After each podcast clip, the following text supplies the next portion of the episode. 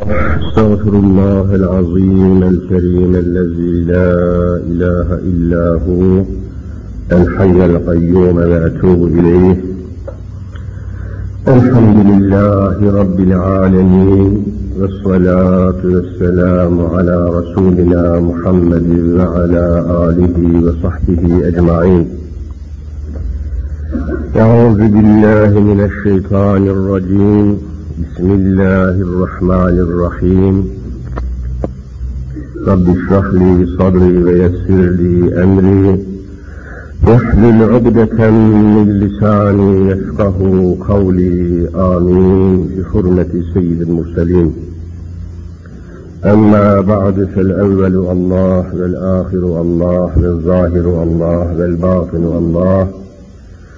فمن كان في قلبه الله فنعينه في الدارين الله فمن كان في قلبه غير الله فخصمه في الدارين الله. لا إله إلا الله هو الحق الملك المبين محمد رسول الله صادق الوعد الأمين. Aziz müminler, muhterem Müslümanlar, bugünkü Cuma sohbetimizde, dersimizde düşündüm ne gibi bir konuyu bahsi işleyelim, hangi mevzuyu, hangi konuyu ele alalım diye düşündüm. Sonra geçmiş olan, geçirmiş olduğumuz bayramı mevzu bahis yani konuya esas kabul ederek bir bayram değerlendirmesi yapmak suretiyle bugünkü dersimizi ve sohbetimizi bu hususa, bu konuya tahsis etmeyi uygun buldum. Bayram konusu tabii ki yine çeşitli değerlendirmelere tabi tutulan, çeşitli yorumlar yapılan, türlü şekillerde karşılanan, içtimai bir hadise olarak görüldüğü gibi dini bir hadise olarak da kabul edilen, cemaat arasında, halk arasında, toplum arasında türlü türlü beyanlar, izahlarla karşılaşılan ama elbette dinde, kitapta, sünnette nasıl anlaşılması gerektiği belirtilen mübarek bir bahis, mübarek bir konu.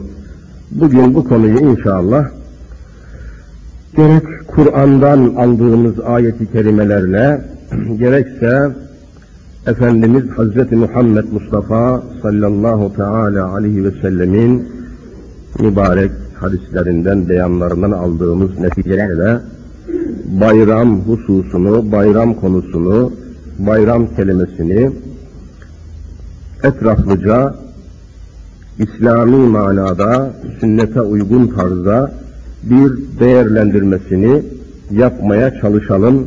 Cenab-ı Hak gerçekte cümlemizi cennet ve cemalullah bayramına mazhar eylesin inşallah. Esas bayram orası tabi. Aziz müminler, hiç şüphe yok ki yeryüzünde devamlı anlatıldığı ve söylendiği gibi yaratılmış olan, yaratılmış bulunan mahlukatın mahlukat malum yaratılmış olan şeylerin tamamına yaratılmış olan varlıkların, mahlukların tamamı için kullanılan bir kelime. İnsanlar da tabi yaratılmış mahluk bulunan bir varlık ancak bir özelliği var her zaman duyup dinlediğiniz gibi insanlar da mahluk ama bir özelliği var. Eşrefi mahluk yani yaratılmışın, yaratılmışların en üstünü, en değerlisi, en duyarlısı, en kıymetlisi olarak ifade ediliyor. Bunu da Kur'an'ımız Allah'ın kelamı müteaddit ayetlerde bunu gayet açık surette beyan ediyor. Ve lekad kerremna beni Adem. Böyle muhtelif ayetler var. Rabbimiz buyuruyor ki muhakkak surette Adem aleyhisselamın zürriyeti olan insanları yeryüzünde bulunan temelde Hazreti Adem'e dayanan insanları Adem'in zürriyetini, Adem'in çocuklarını tekrim ettik. Yani şerefli kıldık. Üstün kıldık, üstün yaptık. Değerli, kıymetli ve önemli bir varlık haline getirdik buyuruyor. Lekad kerremna beni Adem. Bu üstünlüğünün, şerefinin, kereminin, öneminin de esası Allahu Teala'ya kul olmasıyla eş değer kabul edilmiş. İnsan Allah'a kul olduğu müddetçe şereflidir. Allah'a kul olmadıkça, Allah'a kul olmaktan uzaklaştıkça şerefini yitirmiştir. Bu noktayı çok sıkı tutmak lazım. Allah ve Resulüne yaklaştıkça, bağlandıkça, sadık, salih oldukça şerefi artmıştır. Allah ve Resulünden uzaklaştıkça, kul olmaktan uzak düştükçe şerefini de öneminde kaybetmiştir. Bu temel bilgilerden hiç sapmamamız lazım. Bakınız bu konuda Hazreti Ömer radıyallahu an Efendimiz, Hattaboğlu Ömer, Müslüman olduktan sonra şöyle buyuruyor. Çok cani bir dikkat bir ifadedir. Kunna erzelel kavmi biz diyor Müslüman olmadan evvel Hazreti Muhammed Mustafa sallallahu teala aleyhi ve sellem gelmeden evvel peygamberliğini açığa vurmadan evvel yani cahiliyet devrinde cahiliyet çağında henüz İslam gelmeden, İslam'a ulaşmadan evvel kavimlerin, milletlerin, toplulukların en perişanıydık diyor. Erzel demek rezil kelimesinin ismi tefdili. Yani daha kötü, daha beter, daha belalı, rezaletin, alçaklığın ve aşağılık duyguların elinde ve hükmündeydik. Toplulukların en perişanıydık, en reziliydik, en şerefçe, hürmetçe en düşük durumdaydık. Rezil demek malum hürmet edilmeyen, kıymet verilmeyen, aşağılanmış manasına geliyor. Biz bunun daha altındaydık diyor. Şerefimizi kaybetmiştik, değerimizi kaybetmiştik, kıymetimizi kaybetmiştik. Milletlerin en kıymetsizi, en değersizi durumundaydık diyor. Künna erzelel kavim. Toplulukların, kavimlerin, kabilelerin, milletlerin en perişanı, en değersizi, en kıymetsiziydik. Fe'azzelallahu bil İslam. Allahu Teala bize İslam ile şeref verdi, izzet verdi diyor. Fe'azzena bizi aziz kıldı, bizi şereflendirdi, bizi değerlendirdi, bizim kıymetimizi, değerimizi yükseltti, bil İslam'ı İslam'la. Müslüman olduktan sonra biz şereflendik diyor. Müslüman olduktan sonra kıymetlendik. Müslüman olduktan sonra esamimiz okunmaya başlandı. Müslüman olduktan sonra yıldızımız parladı. Müslüman olduktan sonra kıymetimiz, değerimiz, önemimiz anlaşıldı diyor. Bunu söyleyen rastgele bir adam değil. Hayatıyla, yaşayışıyla bunu ispatlamış bir insan söylüyor. Hazreti Ömer radıyallahu anh söylüyor. Ve devam ediyor. Femen talebel izze li gayril İslam. İslam'dan başka bir yolla, İslam'dan başka bir hal ile şereflenmek isteyen olursa, İslam'ın dışında bir yol, bir sistem, bir düzen içerisinde kendisine kıymet arayan, değer arayan, şeref arayan olursa feezellehullah Allah onu tekrar zelil ve rezil eylesin diyor. Sözünü böyle bağlamış. Femen talebel izze kim izzet ararsa, kim şeref ararsa neyle? Bir gayril İslam. İslam'ın gayriyle. İslam olmayan bir yoldan. İslam'ın dışında, Müslümanlığın dışında bir yoldan. Allah'ın getirdiği, gönderdiği kitabın, İslam'ın, hükmün dışında bir yoldan izzet arayan olursa, şeref arayan olursa feezellehullah Allah onu zelil etsin diyor. Veyahut da feezellehullah Allah onu zelil eder. Ona istediği şerefi vermez. istediği kıymeti vermez, istediği önemi vermez, istediği manayı vermez.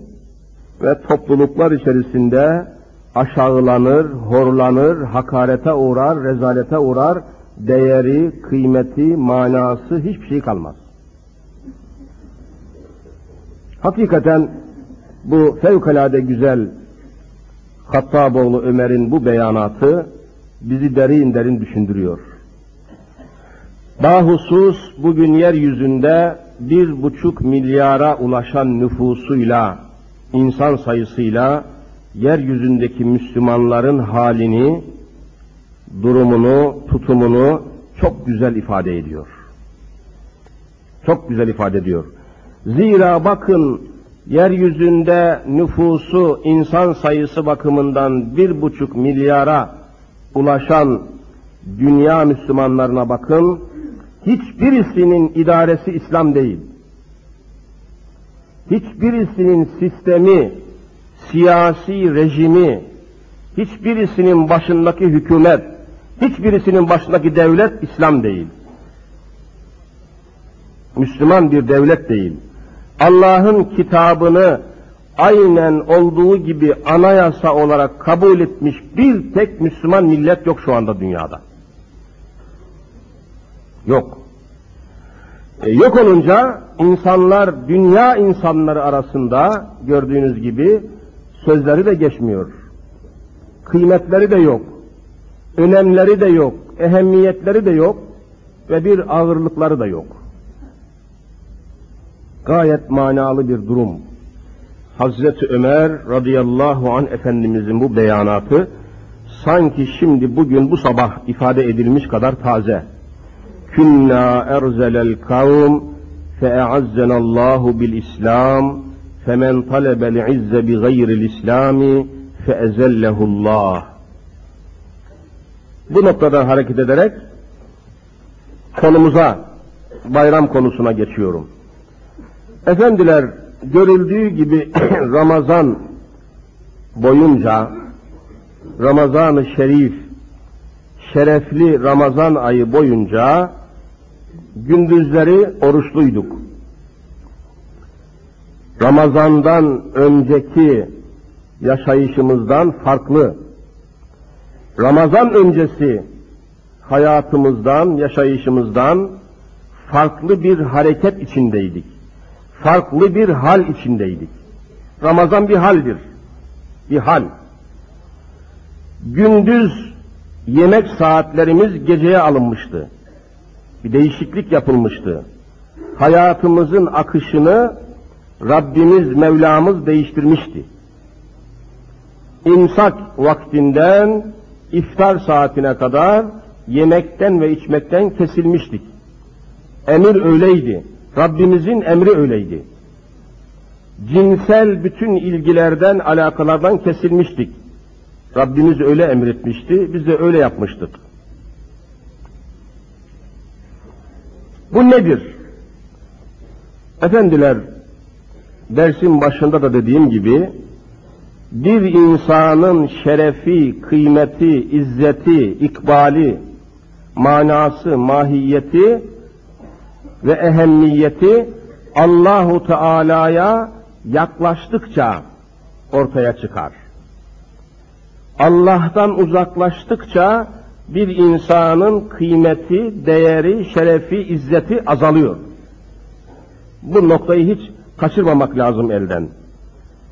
İşte Ramazan'da Ramazan öncesindeki yaşayışımızın aksine Allah'ın emrine daha fazla girmiş, Allah'ın hükmüne daha fazla bağlanmış olduğumuzu hatırlayınız. Dolayısıyla Allah'a kulluk bağımızı pekiştiriyoruz. Her zaman Allah'a kul ile kul olmakla mükellefiz ama Ramazan'da Allah'a olan bağlılığımız, ubudiyetimiz, kulluğumuz artıyor. Artıyor. Onun emirlerinin yanına bir emir daha geliyor. Yemeyin, içmeyin deniyor. Bunları da kabulleniyoruz. Bunları da semi'na ve eta'na diyoruz. Amenna ve saddakna diyoruz. Tasdikimiz artıyor. İbadetimiz artıyor. Allah ile olan münasebetimiz artıyor. Kulluğumuz artıyor. Şerefimiz artıyor. Kıymetimiz artıyor. Ramazan dediğimiz budur. Akşamları Ramazan öncesi kıldığımız namazlara ilaveten bir de 20 rekat teravih namazı ilave ediliyor. Zam gibi üstüne geliyor. Bu sefer gündüzleri kulluğumuz arttığı gibi geceleri de kulluğumuz Allah'a olan ibadetlerimiz artıyor. Bir artış var. Demek ki Rabbimiz bizden kulluk istiyor. Bizden kendisine daha fazla ibadet etmemizi, kendisine daha fazla bağlanmamızı, kendisine daha çok kul olmamızı istiyor. Ramazanda bu istek meydana çıkmıştır. Gündüzleri oruçlarla, geceleri teravihlerle ve sahur hadisesiyle ibadetlerimize bir kat daha ilave edilmiş oluyor ve kendimizi daha çok kulluğun Allah'a ibadet hikmetinin içinde buluyoruz. Adeta Ramazan'da 11 ay mühletle, 11 ay müddetle münasebetlerimiz gevşemiş olan, münasebetlerimiz azalmış bulunan Hazreti Allah ile Ramazan'da bütünleşiyoruz. Ramazan'da münasebetlerimiz artıyor. Kiminle? Allah ile. Hadise budur. Ve arkasından ne oluyor? Huzur daha çok artıyor. Huzur. Ramazan ayındaki huzur, Ramazan ayının dışındaki aylardan daha çoktur. O halde burada şu çıkıyor. Huzur neredeymiş? Allah'a kul olmaktaymış. Eğer biz Türkiye'deki akil ve balir yani aklı yerinde, akli dengesi yerinde, erginlik çağına ulaşmış insanları ibadet zevkine ulaştırabilseydik, ibadet eden topluluk haline gelebilseydik, huzurumuz çok daha başka ve farklı olacaktı. İbadet hayatı. İbadet eden insanlar Allah'ın himayesi, Allah'ın garantisi altındadır. İşte bakınız Erzincan depreminde mübarek Ramazan ayı olduğu halde insana fevkalade ters gelen bir hadise ama her olayda, her harekette bir hikmet, bir sebep var bildiğiniz gibi. Defalarca Erzincan'a gidip gelen kardeşlerimizle görüştük. Yazılanları okuduk. Erzincan müftüsünün Erzincan müftüsünün Zaman gazetesinde yazdığı makaleyi okumanızı Allah aşkına tavsiye ederim. Bir vilayet müftüsünün açıklamasıdır. Ve daha gidip gelen heyetlerin açıklamasıyla görülmüştür ki Erzincan dep depreminde, zelzelesinde camilerde namazda olan, mescitlerde ve camilerde olan insanlar arasında hiç zayiat yok. Hiç zayiat yoktur. Zayiat yok. Sadece bir caminin ahşap minaresi düşüyor, de, de, devriliyor ve isabet ettiği yerde namaz kılan kadınlarla erkekler arasında şehiden ölenler var. Onun dışında ibadet halinde olanlardan Erzincan depreminde ölen kimse yok. Yani bu manasız mı zannediyorlar? Bu gayesiz mi zannediyorlar? Anlamsız mı zannediyorlar bunu? Hayır. İşte ayetler bunu gösteriyor. Allah'ın himayesi altındadırlar. Ramazan bunu gösteriyor. En çok hasar, zarar, ziyan bildiğiniz gibi otellerde ve şehir kulübünde, kumar oynanan yerlerde, kahvehanelerde oturadan hepsi mahvoldu gitti. E gidin görün Erzincan orada. Daha yeni bir heyet geldi geçen gün. Bayramda oradaydılar. Sorduk, öğrendik. Namazda, camide, mescitte, ibadet halinde olanlarda zayiat yok. Can kaybı yok. Bunu anlamak zorundayız. Allahu Teala kendisine kul olmamızı istiyor. Bu yaratılışımızın gayesi bu. Yaratılış gayemiz bu. Zaten bir insan Allah'a kul değilse mutlaka Allah'tan başka bir şeye kul olmak zorunda kalacak. Eğer Allah'a hakkıyla kul olamadıysa bir insan, bir millet, bir toplum mutlaka başka birisine kul veya köle olmak zorundadır. Kul veya köle olmak zorundadır. Ama esas fıtratın gerektirdiği kulluk yaratıcımız olan Allahu Teala'yadır. Bizi yaratan kimse ona kul olmak zorundayız. Bizi yaratan Allah'tan başkası değil. Bizi Allah'tan başka bir, birisi yaratmadı ki ona kul veya köle olalım. Kul oluşumuzun Allahu Teala'nın bizden kulluk isteyişinin sebebi yaratıcımız olduğu içindir. Yaratıcımız olmasından dolayıdır. Onun dışında kimseye kul veya köle olmak mümkün değildir.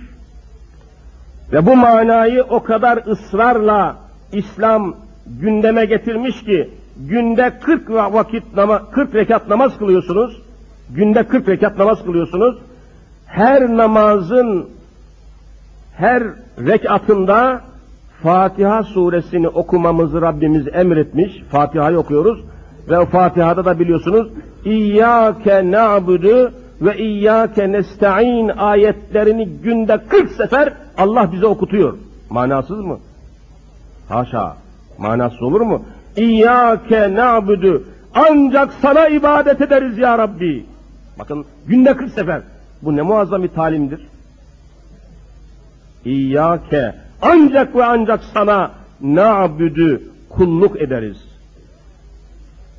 Sana kulluk, kulluğumuz sana ya Rabbi. Senden başkasına kulluk etmeyiz. Senden başkasına boyun eğmeyiz. Senden başkasına yaratma sıfatını izafe etmeyiz. Sensin bizi yaratan, kulluğumuz da sanadır diyoruz. Ve iyyâke nesta'in. Ancak senden yardım isteriz. Allah'ın yardımından daha sürekli, daha devamlı, daha sağlıklı yardım olamaz. Bakın Almanya askeri yardım, askeri malzemeler, silahlı kuvvetlerimiz için bazı askeri yardımlarda bulunmak üzere taahhüt etmiş ve gemilere yahut tırlara doldurmak suretiyle askeri yardımını sürdürürken, devam ettirirken birdenbire yardımını kesti. Kesti. Niye efendim işte Türkiye'de şöyleymiş böyleymiş, Güneydoğu bölgesinde şöyle işler varmış, böyle işler varmış, insan haklarıymış. derhal yardımını kesti Almanya. Aynı tavrı aynı tavrı daha önce Kıbrıs'ta bir askeri harekat esnasında aynı tavır ve tutumu Amerika sergiledi. Derhal ne yaptı? Ambargo koydu ve parasını ödemiş olduğumuz uçakları dahi ne yaptı o zaman? Vermedi. Bakın ne enteresan şeyler bunlar. Demek ki Cenab-ı Hak ibret olarak gösteriyor ve bizden kendisine kulluk istiyor kendi nizamından, kendi dininden, kendi hükmünden, kendi hakimiyetinden başkasının hakimiyetini kabul etmememizi istiyor. Yoksa sizi yardımsız bırakırlar. Bugün dünya Müslümanların haline bakın. Amerika'dan silah alacak da ırzını koruyacak. Almanya'dan silah alacak, askeri malzeme alacak da silahlı kuvvetlerini tanzim edecek, Sonra da namusunu koruyacak. Almanya'nın namusu var mı ki senin namusunu korusun? Bir millet için, bir devlet için bundan daha aşağılık bir hadise yoktur. Cumhuriyet kurulalı 69 sene olmuş, 70 sene diyelim biz buna. Daha namusumuzu koruyacak silahlar yapamamışız. Cumhuriyeti kuranlar 70 seneden beri daha milletin ırzını, namusunu, vatanını koruyacak silah sanayini, silah fabrikalarını, uçak fabrikalarını kuramamışlar. Cumhuriyeti kurmuşlar ama fabrika kuramamışlar. Hiç. Bu beni öldürüyor şahsen. Bir din görevlisi olarak beni kahrediyor, beni mahvediyor, izzetimi, şerefimi ayaklar altında bırakıyor. Almanya dediğiniz nedir? Bugün Almanya'da sosyal yapısını size anlatayım. Elimizde belgeler var. Almanya'da İkinci Cihan Harbi'nden sonra biliyorsunuz Amerika'nın işgaline uğradı. Doğu Almanya'yı Ruslar işgal etti. Batı Almanya'yı Amerikalılar, Amerikan askerleri işgal etti biliyorsunuz. Ve Amerikan askerlerinin ırzına geçmediği bir Alman karısı kalmadı. Yüz binlerce Amerikan askeri. Ve şu anda elimizdeki belgelere göre Almanya'da doğan her çocuğun, doğan yüz çocuğun 78'inin babası belli değil. Hepsi piç. Affedersiniz. Soysuz bir millet. Onlardan vefa beklenir mi? Onlardan ırz ve namusumuzu korumak için silah alınır mı? Adam utanır be Almanya'ya yanaşmaktan. Cumhuriyeti kuranlar bu memleketin ırz ve namusunu korumak için niye ihmal ettiler, niye silahlarımızı, niye sanayimizi, niye her türlü uçağımızı yapmanın tedbirini almadılar ve bu zillete bizi düşürdüler, bu belaya bizi düşürdüler. Bunu düşünmenizi istirham ediyorum. Ve ben hiçbirisi rahmet okumuyorum. Bakın bizi bir çıkmaza soktular. Almanya'dan silah alacaksınız da vatanınızı koruyacaksınız. Adam vatanımızı bölmeye çalışıyor. Senin vatanını korumak sana silah verir mi? 70 senedir cumhuriyetçiler ne halt ettiler? 70 senedir ilkeciler ne halt ettiler, ne hallettiler? Hala Amerikan yardımına, hala Almanya'nın yardımına el açmış olmaktan utanmıyor musunuz? Utanmıyorlar mı? Ve bunlar devlet adamı geçiniyor, bunlar siyaset adamı geçiniyor ve bunlara hala bilmem kaç senenin en başarılı siyaset adamı diye ödüller ve mükafatlar veriliyor. Ne başarısı be? Başarı olur mu bu?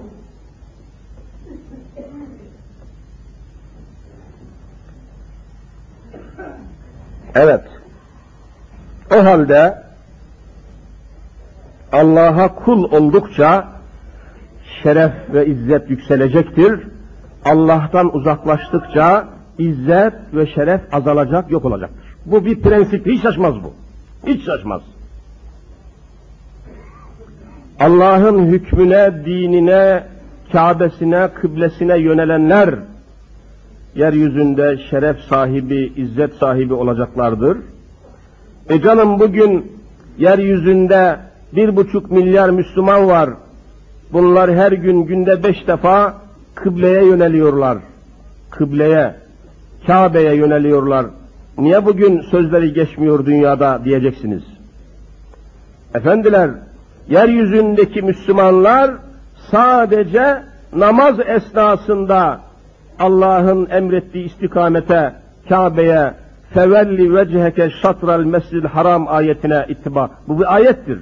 Biz kıbleye keyfimizden dönmüyoruz. Emir var diye dönüyoruz. Fevelli vecheke yüzünüzü çevirin. Şatral mescidil haram. Mescid-i harama doğru, Kabe'ye doğru çevirin demiş. Biz ondan dolayı çeviriyorsa da bizim bildiğimizden dolayı değil, biz keyfimizden değil. Aynı şekilde bugün dünya Müslümanları namaz kılarken Kabe'ye Allah'ın emrettiği istikamete dönüyorlar ama yaşayışlarında, siyasette bahusus Türkiye kıble olarak nereye kabul etmiş? Avrupa'yı kabul etmiş. Amerika'yı kabul etmiş. Türkiye Cumhuriyeti'nin kıblesi Amerika'dır. Türkiye Cumhuriyeti'nin kıblesi Fransa'dır, İtalya'dır, Almanya'dır, tek kelimeyle Avrupa'dır. Batılılaşmak demek ne demek? Kıbleyi çevirmişler o tarafa. Sadece camide kıbleye dönüyor, dışarıda, iktisatta, ticarette, siyasette, hayatta dönüp Kur'an'a bakmıyor, kıbleye bakmıyor, Allah'ın hükmüne bakmıyor. Bu yeterli değil. Allah sadece namaz kılarken benim emrime uyun demiyor. Hayatınız boyunca bütün hükümlerime uyacaksınız diyor. Biz uymuyoruz. Uymamışız. Onun için gittikçe aşağılanıyoruz. Gittikçe değerimizi kaybediyoruz. Bak, bakın dünya üzerindeki devletlerin arasında parası kıyme, parasının kıymeti en çok düşen millet olarak bizim milletimiz geliyor. Yazık değil mi? Parasının değeri her gün kaybolan ve Allah katında hiçbir ciddiyeti ve önemi olmayan Alman markının, Amerikan dolarının karşısında her gün paranız değer kaybetmiyor mu Müslümanlar? Bu zillet değil midir? Vallahi zillettir, billahi şerefsizliktir bu. Yeminle söylüyor. Türkiye'yi yönetenler utanması lazım. Türkiye'nin ekonomisinden sorumlu olanların haline bakın. Adeta Allah'ın kitabına savaş açılmış durumda. Yine faizleri yüzde seksen bire çıkarttılar. Görüyorsunuz, duyuyorsunuz yani. Yüzde seksen bire çıkarttılar faizleri. Dünyada böyle bir ahmaklık göremezsiniz dünyada. Böyle ekonomi olur mu ya? Yüzde seksen ile para alan bankalar, yüz liraya seksen lira verecek olan bu adamlar, bu topladıkları banka kasalarına yığdıkları bu paraları kime verecekler? kredi almak isteyenlere. Bankadan faizli kredi almak isteyenlere verecekler. Yüzde seksene alan ne kadar verecek? Kaça verecek bu paraları? En aşağı yüzde yüz vermesi lazım. Bunun altından kalkılır mı? Böyle sanayi olur mu? Böyle kalkınma olur mu? Böyle enflasyonla mücadele olur mu? Vallahi olmaz. Allah olmaz diyor. Bunlar olur diyor. Allah Yemhakullahu riba ve yurbi sadakat diyor. Ben faize dayalı ekonomileri batıracağım diyor. Bunlar hayır Allah doğru söylemiyor. Biz kaldıracağız diyorlar. Bakın Allah'la bir çekişme var Türkiye'de. Allah ile aramız bozuk. Türkiye Cumhuriyeti Devleti'nin Allah ile arası vallahi bozuk. İflah olmaz bu devlet. Allahu Teala zinaya yaklaşmayın diyor. Ve la tekrabu zina. İnnehu kâne fahişe. Bu bir fuhuştur. Zinaya yaklaşmayın diyor.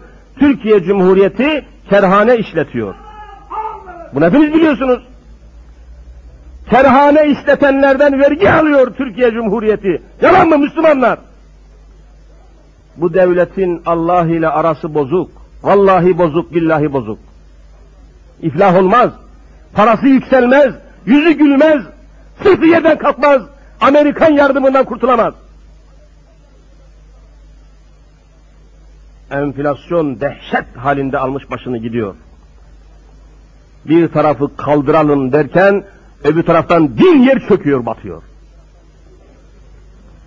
Ekonomiden sorumlu bir kadın geçen konuşmasında demiş ki bu afetleri mevzu bahis ederek Allah istemedikçe enflasyonu aşağı indiremeyiz demiş.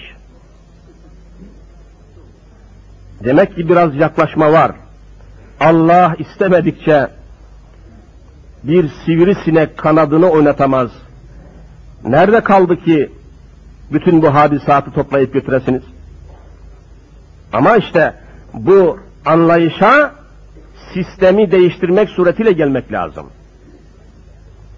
Yani sözünüzle davraş, davranışınız aynen intibak edecek. Ama kıblenizi değiştirirseniz hala Avrupa topluluğu Türkiye'nin kıblesi. İşte akşam gördünüz hepsi birden dehşetli bir kınama kararı aldılar. Efendim Türk Silahlı Kuvvetleri Güneydoğu'da sivil halkın üzerine ateş açmışmış da Türkiye kınanmalıymış ve derhal Türkiye'ye ambargo konmalıymış.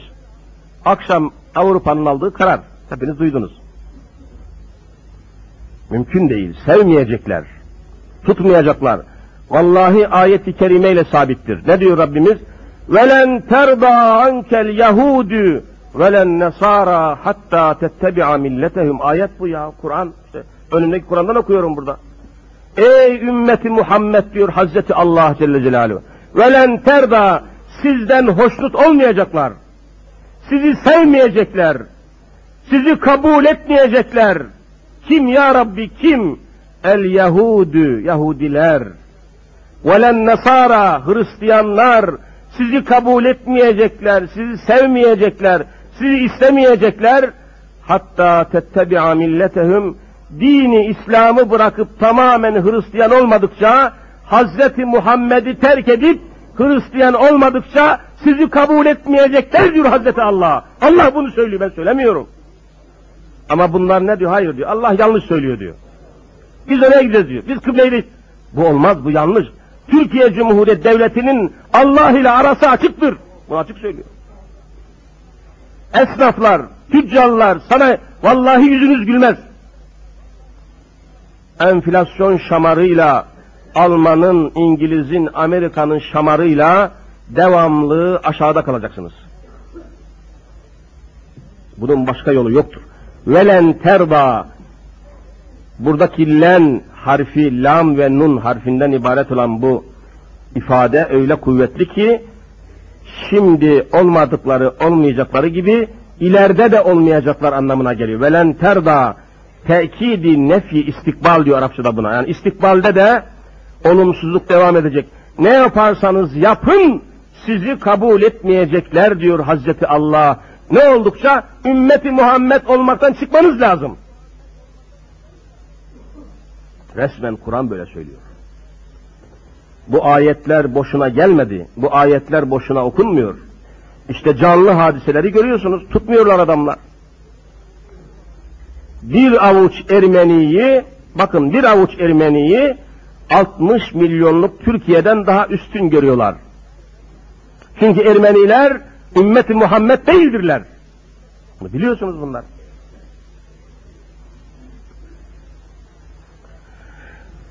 İşte bayram dediğimiz olayda bakın mesela bayramımızı dahi oruç tutanlar biziz. Namaz kılanlar biziz. Bayramda çılgınca eğlenenler onlar. Adeta Müslümanların bayramlarını da ellerinden aldılar. Adını değiştirdiler, şeklini değiştirdiler. Ne dediler adına? Şeker bayramı. Vallahi iftiradır bu bir kimse bilerek, bile bile kastı mahsus ile fıtır bayramına, Ramazan bayramına şeker bayramı derse din İslam'dan çıkar. Allah'ın koyduğu hükmü değiştiremezsiniz. Allah'ın verdiği ismi değiştiremezsiniz. Kim değiştirdi bunu? Şeker bayramı kim yaptı? Hangi cahil yaptı? Hangi kafir yaptı? Ne demek şeker bayramı? Beşeri şekle sokuyorlar. İslam'da Ramazan bayramı ilahidir. Şeker bayramı derseniz beşeri olur. İnsanların uydurduğu bayram olur. İsim veremezsiniz. Buna kimsenin selahati yoktur. Ama işte bakın onu da elimizden almışlar. Tuttuğumuz oruçlardan, kıldığımız namazlardan sonra Rabbimiz ziyafet veriyor bize. Ziyafettir bayram. Hadi şimdi oturun. 30 günden beri gündüzleri yemeyip içmediniz, emrimi dinlediniz, hükmümü dinlediniz. Şimdi size ziyafet veriyorum diyor hani. Başarılı bir kurstan çıktınız, eğitimden çıktınız. Hadi yiyin, için ve benim emrin, emirlerime uygun şekilde eğlenin diyor. Eğlenin diyor. Ve müminleri ilgilendiren bir olay. Bundan dolayıdır ki hepiniz biliyorsunuz Ramazan bayramının birinci gününde oruç tutmak nehyedilmiş, haram edilmiştir. Bayramın, kurban bayramının dört gününde, kurban bayramının dört gününde, Ramazan bayramının da birinci gününde oruç tutanlar cehenneme giderler. Haram işlemiş olurlar. Oruç tutmayacaksın. Allah ziyafet veriyor. Allahu Teala ziyafet veriyor Ramazan'da, bayramda. Oruç tutmakla Allah'ın ziyafetini, Allah'ın davetini kabul etmemiş oluyorsun. Oruç tutmak yasaktır bayramda. Gayesi belli çünkü. insanlar kaynaşsın, anlaşsın, birleşsin, bütünleşsin diye. Ziyaret ettiğin Müslüman sana tatlı verecek, yemek verecek, meşrubat verecek. Bayramda ziyaret ettin sen falancayı filancayı. Tepside yahut sofrada size ikram edecekler. Ben oruçluyum deyip çekilirsen kenara bu ne ne olur bu? Bütünleşmeye mani olur. Eğlenceye mani olur. Anlaşmaya mani olur. Anlayışa mani olur. Cemaatleşmeye mani olur. Herkes aynı oranda bayramın izzetini, lezzetini, ziyafeti ilahiyeyi kabullensin diye bayram günleri oruç tutmayı Hazreti Allah yasaklamıştır. Hadiseye bakın. Canlı bir olay. Ramazan deyip geçmeyiniz. Mahmut Paşa esnafından 5-6 kişiye sordum. Vallahi dediler hocam eğer bu mübarek Ramazan bayramı olmasaydı çoğumuz iflas ederdik dediler. Ekonomi canlandı. Pazarlar canlandı. Piyasa canlandı. Gıda maddeleri satanlar canlandı. Zekatlarla, fitrelerle, sadakalarla cemaat-i müslimin canlandı, şahlandı ya bir Ramazan noktasıyla. Bakın ekonominin de canlanması dini motiflere bağlıdır. Dini hükümlere bağlıdır. Demek ki milletimiz dini İslam'ın tamamını yaşasa hiçbir, hiçbir noktada ekonomik zafiyetimiz olmayacaktır. Ben her zaman söylüyorum Türkiye'de iktisadi bir kriz yoktur. Türkiye'nin serveti, Türkiye'nin kaynakları bugünkü nüfusun üç mislini beslemeye kafidir. Erzak eksikliğimiz yoktur. Rızık eksikliğimiz yoktur. Kaynak eksikliğimiz yoktur. İktisadi problemimiz yoktur. İtikadi problemimiz vardır. İtikat. İslam problemimiz var. İslam'ı hayata hakim kılın. Vallahi geçim sıkıntı çekmeyeceksiniz. 65 yılında hiç unutmuyorum. Bugünkü İlahiyat Fakültesi o günde Yüksek İslam Enstitüsü dediğimiz fakültenin talebe cemiyeti talebe cemiyeti olarak bir çalışmamız olmuştu. Zekatın aritmetik değeri konusunda. Zekatın aritmetik değeri. Cemiyet olarak bilgiler topladık ve Türkiye'de en zengin adam kimdir? Malum birisini tespit ettik. En zengin adam şu dediler. Onu tespit ettik. Onun menkul gayrimenkul varlıklarını ticaret odalarından sorduk. Sanayi Bakanlığından sorduk. Muhtelif kuruluşlardan sorduk. TÜSİAD'dan sorduk. İTO'dan sorduk. İSO'dan sorduk. Sanayi Odası. Ve toplayabildiğimiz kadar adamın fabrikalarını, sanayi tesislerini, maddi imkanlarını, servetlerini bulduk, bulduk, tespit ettik, yazdık. Cemiyet olarak. Bu kimse 65 senesinde oluyor bu hadise. Eğer bu servetinin zekatını vermiş olsa, hani varsayımdan hareket ettik. Varsayım derler yani. Öyle değil ama öyle olsun gibilerinden. Varsayım ile faraza yoluyla zekatını vermiş olsa acaba ne kadar zekat vermesi gerekir diye bir hesap yaptık yüzde iki buçuktan. Yüzde iki buçuk zekatın biliyorsunuz ölçüsü, aritmetik değeri. Hesapladık, o zengin kişi 65 yılında, 1965 yılında 84 milyon lira tuttu zekatı. 65 yılını hesap edin, düşünün o gün değerleri. 84 milyon lira zekat vermesi gerekiyordu. İktisatçılara sorduk, teknik üniversite elemanlarına, bir kişiye, bir kimseye ne kadar para verirsek bu kişi fakirlikten kurtulur, imkan sahibi olur diye sorduk. 20'şer bin lira verirseniz dediler 65'te, yanlış anlamayın.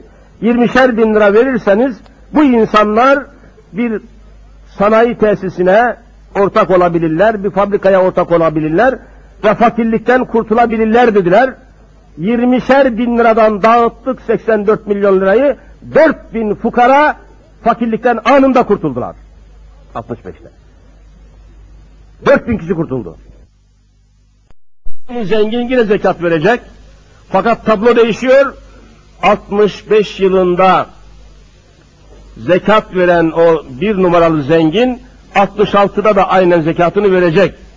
Buna ilaveten 65 yılında zekat alanlar o aldıkları parayla bir sene çalıştılar, çalıştırdılar. 66 yılında onlar da zekat verecek hale geldiler. 66 yılında o zengin zekat verecek, o zenginin zekat verdikleri de vermeye başlayacak. 67'ye geldik, grafiklerle hazırladık çalışmayı. 67 yılında o zengin zekat verecek. O zenginin verdiği kişiler zekat verecek.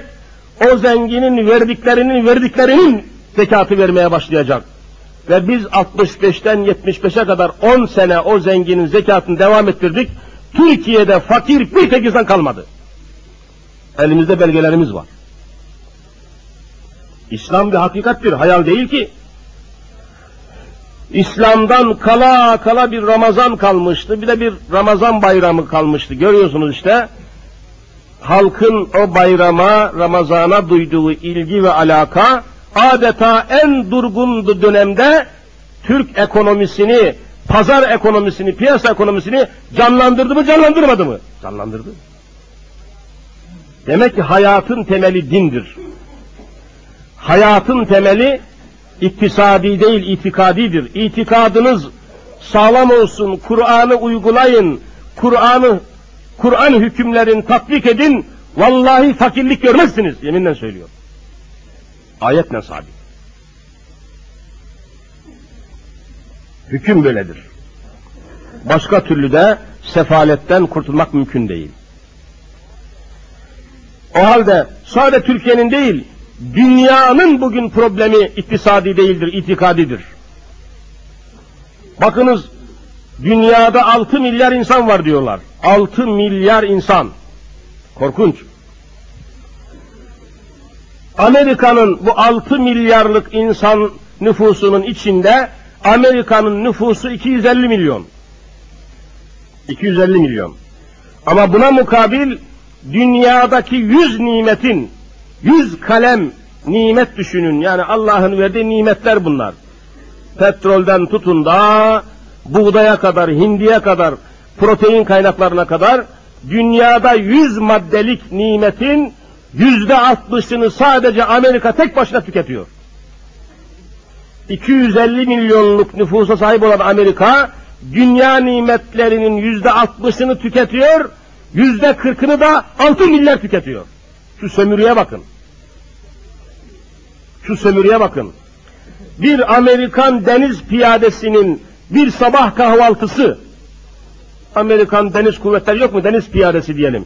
Beyaz elbise giyen yahut neyse, Amerikan deniz kuvvetlerindeki görevli bir deniz piyade erinin sabah kahvaltısının masrafı bir Türk askerinin sekiz günlük yiyeceği. Vallahi sömürüyor dünyayı Amerika. Korkunç. E tabi o zaman bu iktisadi değildir bu, itikadidir. Bu sömürgenin önüne geçsin dünya, bütün dünya nimete boğulur. Ekmeğe boğulur, nimete boğulur. Bugün dünya nüfusunun korkunç bir kalabalığı da biliyorsunuz Hindistan'da yaşıyor.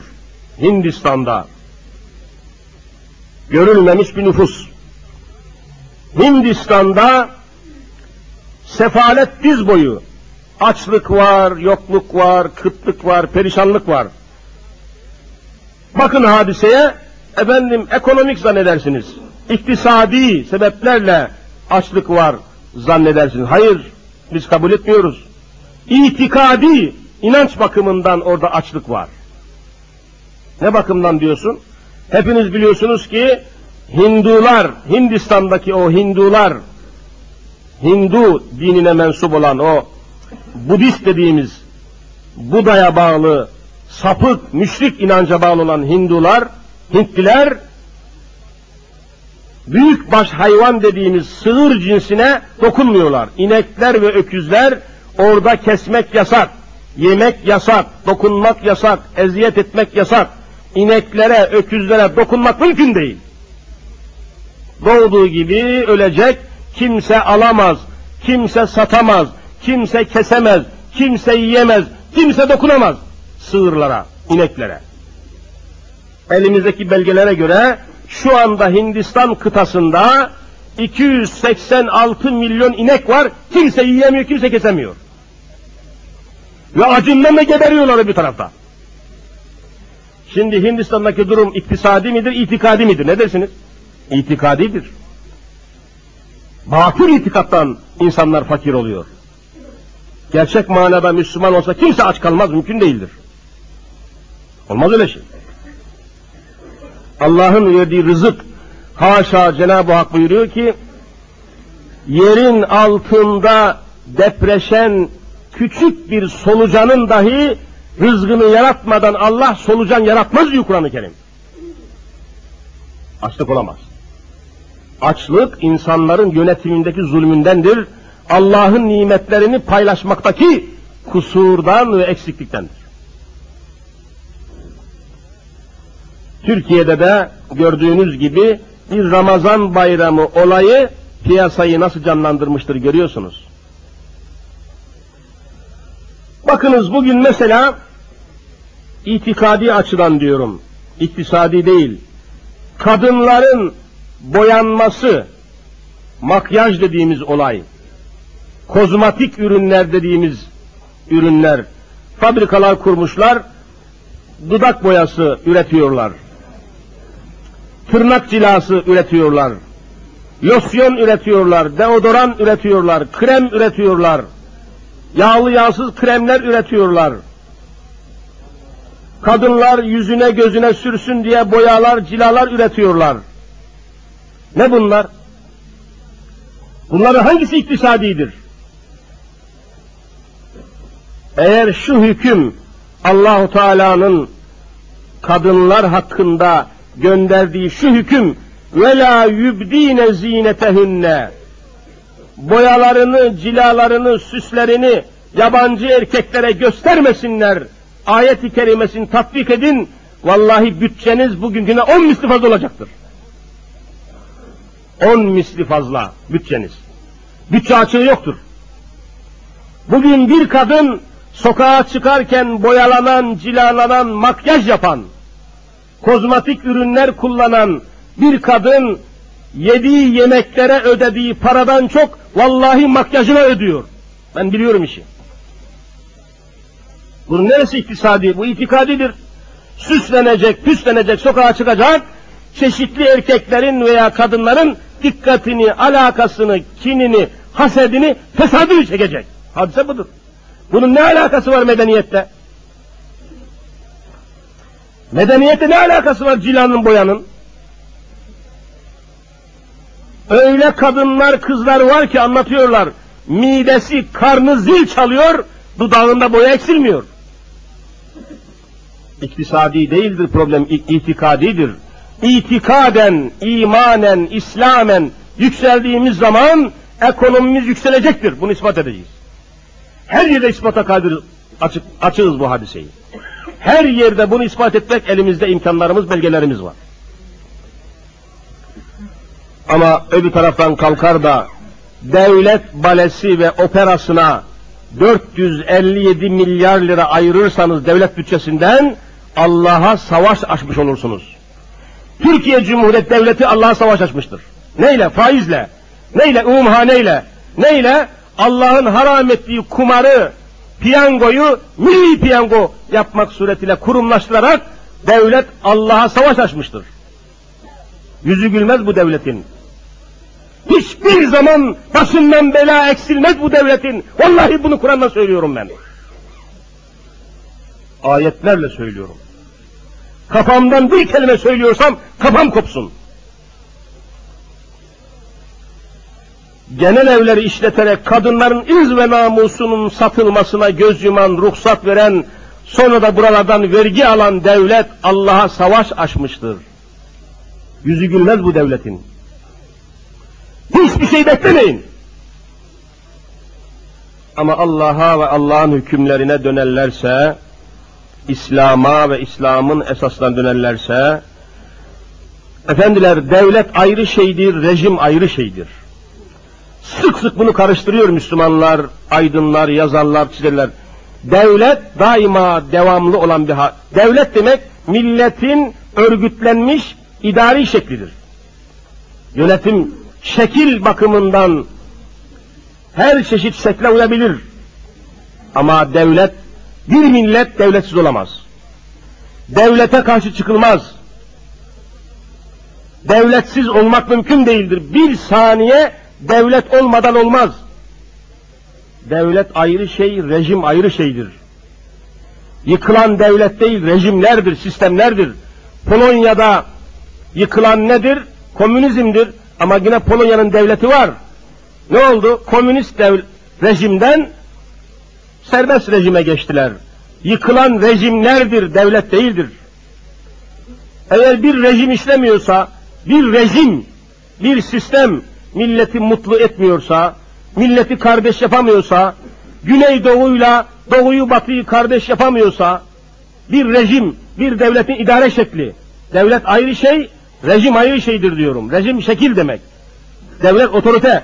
Eğer rejim, eğer devletin yönetim şekli insanları birleştiremiyorsa, Kürdü, Türk'ü bütünleştiremiyorsa, kardeş yapamıyorsa, o rejimin hemen değişmesi lazım. Rejim değişmekle devlet değişmez. Devlet daimidir, rejim ise daima arızalar verebilir. Eğer bir rejim milletin kültürüne, milletin tarihine, milletin dinine, milletin imanına uygun değilse, o rejim muvaffak olamaz, o rejimi hemen değiştirmek lazım. İslami sisteme dönün ne var? İnnemel müminune ihvetün.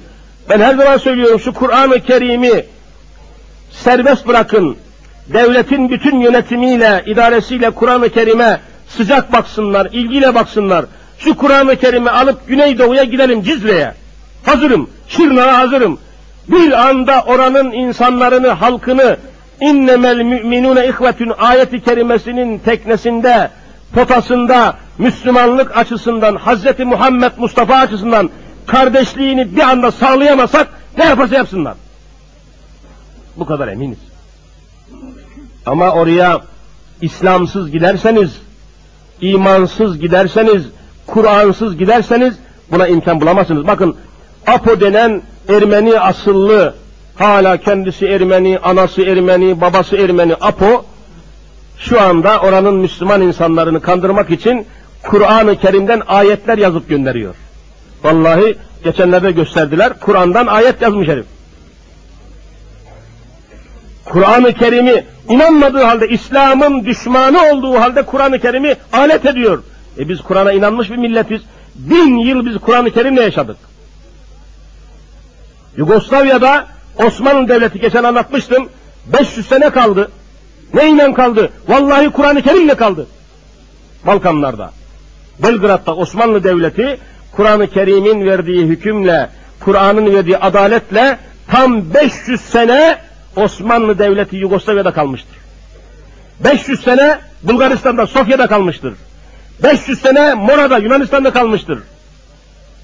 400 sene Hicaz'da kalmıştır, Yemen'de kalmıştır Osmanlı. Neyle? Kur'an-ı Kerim'le. Kur'an-ı Kerim'i çıkardılar insanın hayatından, 40 sene kalamadı. Bak ateş bacayı sarmış Yugoslavya'da, Bosna Hersek'te tam gövdeyi getiriyor. Hadi yönetin bakayım İslamsız. Ama ne çare? Televizyonda bütün bunları konuşamıyoruz ki.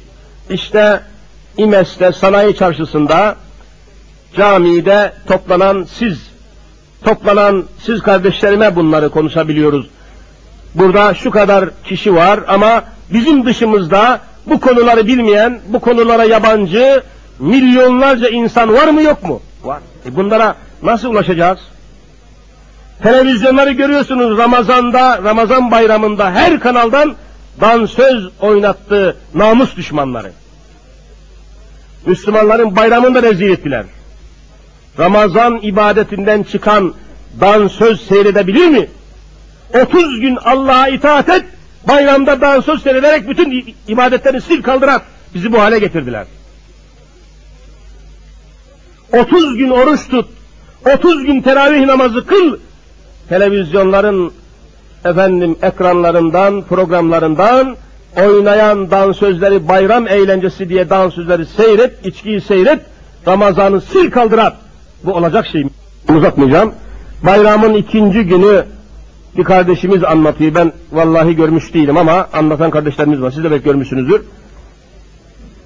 Televizyonun hangi kanalda bilemiyorum. Bizimkiler diye yerli bir dizi varmış. Bayramın ikinci gününde diyor, yayın başladı.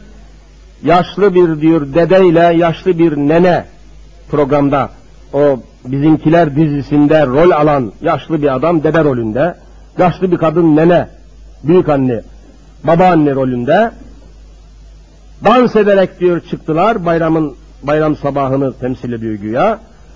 Dans ederek çıktılar yaşlı dede yaşlı nene. Oğulları da diyor bayramlaşmak için geldi.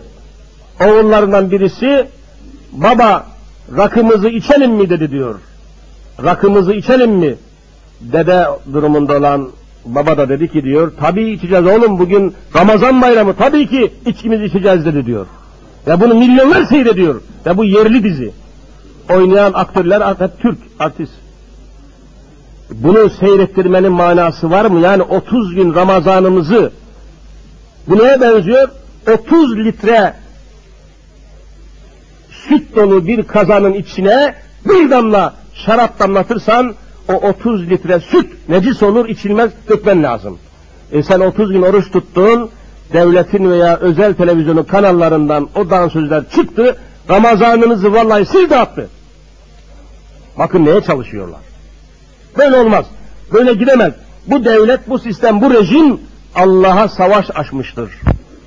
Sırtı yerden kalkmaz değişmezse, rejim değişmezse, sistem değişmezse hiçbir çözüm getiremeyecektir. Kur'an'ı öperek bunu söylüyorum. Allahu Teala cümlemizi ve devlet erkanını ikaz eylesin inşallah. Bakın çığ felaketleri geldi, ikaz olmadılar. Grizu patlaması oldu maden ocağında, ikaz olmadılar, uyanmadılar. Deprem oldu Erzincan'da, yine uyanmadılar. Eğer uyanmazlarsa daha büyük belalar gelecektir. Allah'tan dileyelim ki masumlar hürmetine, sabiler hürmetine milletimizi muhafaza eylesin inşallah. Kardeşlerim bir hususu aktarıp kürsüden ineyim. Diyanet Başkanlığımız ve müftülüklerimiz, Diyanet Vakfımız ve bütün kadrolar Rusya'da 70 yıldan beri komünizmin zulmünden kurtulup da bugün hürriyetine kavuşmuş olan Müslüman Türklerin büyük bir ihtiyacına el attı. Cami yapımı için bugün bütün Türkiye'de, Türkiye genelinde bugünkü bu cuma gününde bir kampanya başlattı. Rusya'daki, Asya'daki, artık Rusya'daki, Asya'daki Müslüman Türk kardeşlerimize cami ve Kur'an kursu yapımı için, inşaatları için kampanya başlattılar. Bugün bütün camilerde bu maksatla sizin yardımınıza müracaat edilecektir. Biz de buradan bunu o kadar ki cami namına, ibadet hane namına bir tek şey bırakmamışlar. Bir taraftan Stalin denen melun, bir taraftan da Lenin denen melun, bütün camileri ve ibadethaneleri tamamen yerle bir etmişler. Tek bir cami yok. Kazakistan'da, Tacikistan'da, Kırgızistan'da, Türkmenistan'da vesairede şimdi yeniden cami yapımına başlamışlar. İnşallah hayırlı olacak, iyi olacak. Elinizden gelen yardımı Allah namına ve Resulullah namına esirgemeyin verin. Verdiğiniz yardımların kefili ve vekili Hazreti Allah'tır inşallah. Cenab-ı Hak şimdiden kabul eylesin. Bir de sık sık benim evime kadar gelip de devamlı müracaat eden işsiz bir kardeşimiz var. Kendisi sanat okulu mezunuymuş. Torna ve tesviye üzerinde bilgileri ve tecrübeleri varmış. İş isteyip duruyor. Cübbemizi çıkardığımız yerde bekleyecek. ihtiyacı olan ve böyle bir torna ve tesviye elemanına ihtiyaç olan kardeşlerimizden ilgilenmenizi rica ediyorum. Bu kardeşimize inşallah bir şey bulasınız.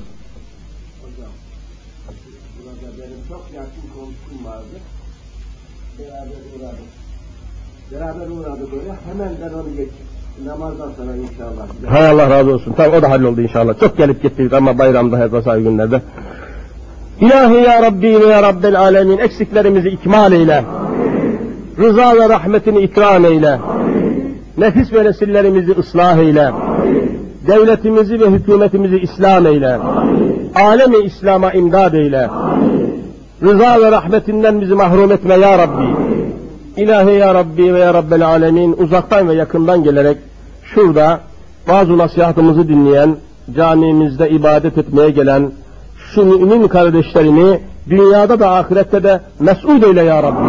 Her türlü hayırlara nail eyle. Her türlü şerlerden muhafaza eyle.